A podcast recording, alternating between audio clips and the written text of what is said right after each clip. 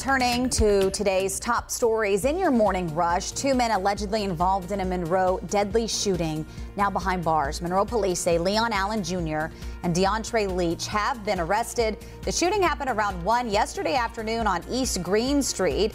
Police say when they got to the scene, they found Darius Threat shot and killed. A former Myers Park High School student suing CMS for what she calls a failure to prevent her sexual assault. In the lawsuit, the woman says she began experiencing sexual harassment while she was a seventh grader at Alexander Graham Middle School. She says that harassment continued and intensified when she started at Myers Park High in 2016. Now she wants a jury trial and compensation. CMS told us in a statement they do not comment on litigation. I'm Bree Jackson in Washington. It was another heart wrenching day of testimony as lawmakers heard from an 11 year old girl who survived that deadly mass shooting in Texas. The fourth grader says she saw the gunman shoot her teacher in the head and gun down her classmates.